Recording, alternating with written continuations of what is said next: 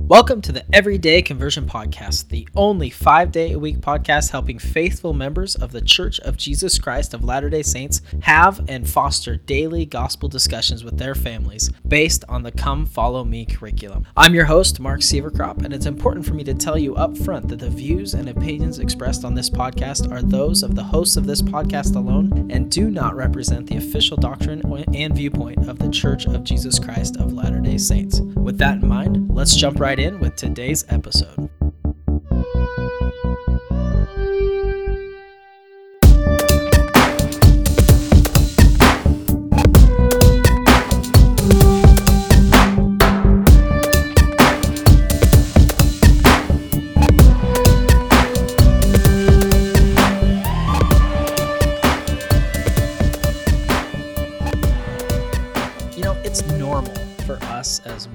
To take for granted the things that we see, hear, and experience.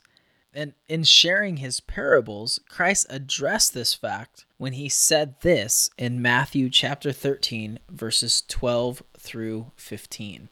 Quote, For whosoever hath, to him shall be given, and he shall have more abundance. But whosoever hath not, from him shall be taken away even that he hath. Therefore speak I to them in parables, because they seeing see not, and hearing they hear not, neither do they understand. And in them is fulfilled the prophecy of Isaiah, which sa- saith, By hearing ye shall hear, and shall not understand, and seeing ye shall see, and shall not perceive. For this people's heart is waxed gross, and their ears are dull of hearing, and their eyes they have closed, yet lest at any time they should see with their eyes, and hear with their ears, and should understand with their heart, and should be converted, and I should heal them. But then the Savior says this to his disciples in verses 16 and 17 But blessed are your eyes, for they see, and your ears, for they hear. For verily I say unto you, that many prophets and righteous men have desired to see those things which ye see, and have not seen them,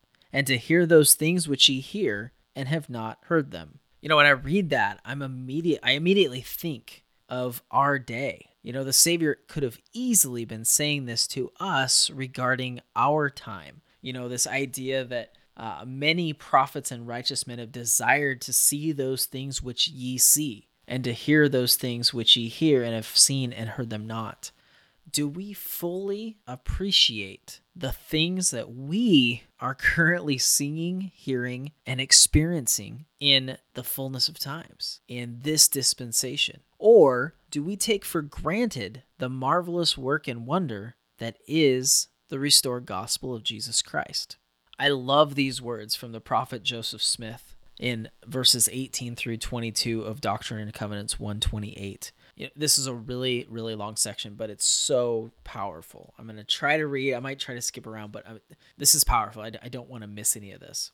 The Savior says, it is necessary in the ushering in of the dispensation of the fullness of times, which dispensation is now beginning to usher in, that a whole and complete and perfect union and welding together of dispensations and keys and powers and glories should take place, and be revealed from the day of Adam even to the present time. And not only this, but those things which never have been revealed from the foundation of the world, but have been kept hid from the wise and prudent, shall be revealed unto babes and sucklings in this, the dispensation of the fullness of times. Then he really, really jumps into it. And I love the excitement here. He says in verse 19, Now what do we hear in the gospel which we have received? A voice of gladness, a voice of mercy from heaven, a voice of truth out of the earth, glad tidings from the dead, a voice of gladness for the living and the dead glad tidings of great joy. How beautiful upon the mountains are the feet of those that bring glad tidings of good things, and that say unto Zion, Behold, thy God reigneth. And again, what do we hear? Glad tidings from Cumorah, Moroni, an angel from heaven, declaring the fulfillment of the prophets, the book to be revealed. A voice of the Lord in the wilderness of Fayette, Seneca County, declaring the three witnesses to bear record of the book. The voice of Michael on the banks of the Susquehanna, detecting the devil when he appeared as an angel of light. The voice of Peter, James, and John in the wilderness between Harmony, Susquehanna County, and Colesville, Broome County, on the Susquehanna River,